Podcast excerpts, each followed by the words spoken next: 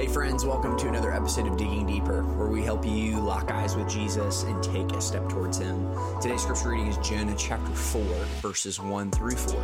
God's word says this Jonah was greatly displeased and became furious. He prayed to the Lord, Please, Lord, isn't this what I said while I was still in my own country?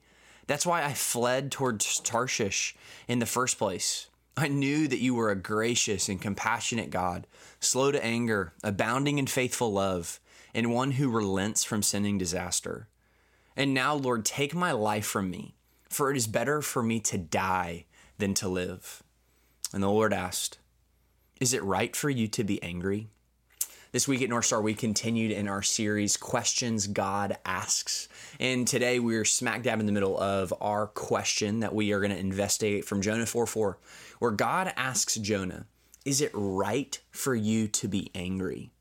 This question comes from God to Jonah towards the end of Jonah's story. The preceding verses in Jonah 3:10 are very important for the context here. Jonah 3:10 says this: God saw their actions, those actions of the Ninevites, that they had turned from their evil ways. They had repented from their evil ways.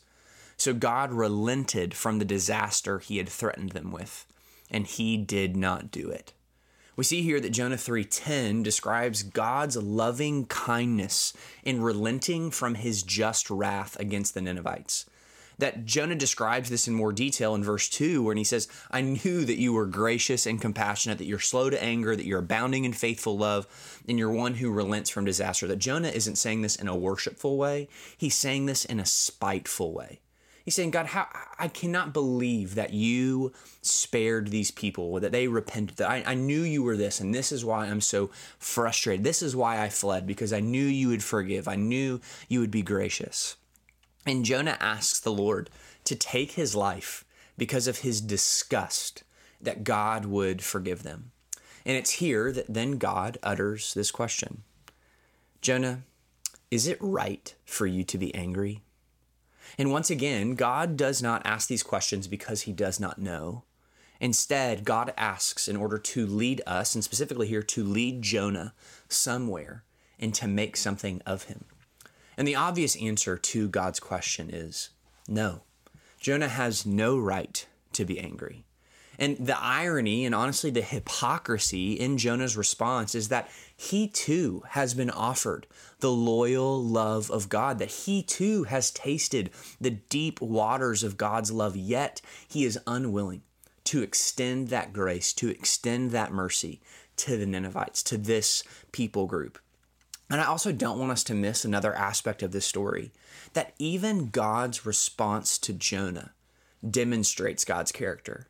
That instead of being angry or frustrated at Jonah's ignorance, hypocrisy, and honestly his sin, God attempts to reason with Jonah.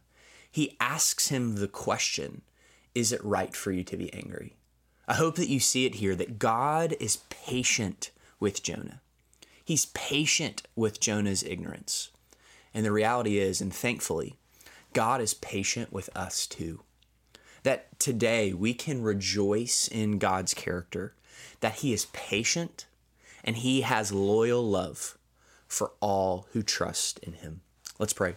Our Father, we thank you for your word. I pray that by the power of your Spirit, Jonah 4 1 through 4 would change us into the likeness of Christ.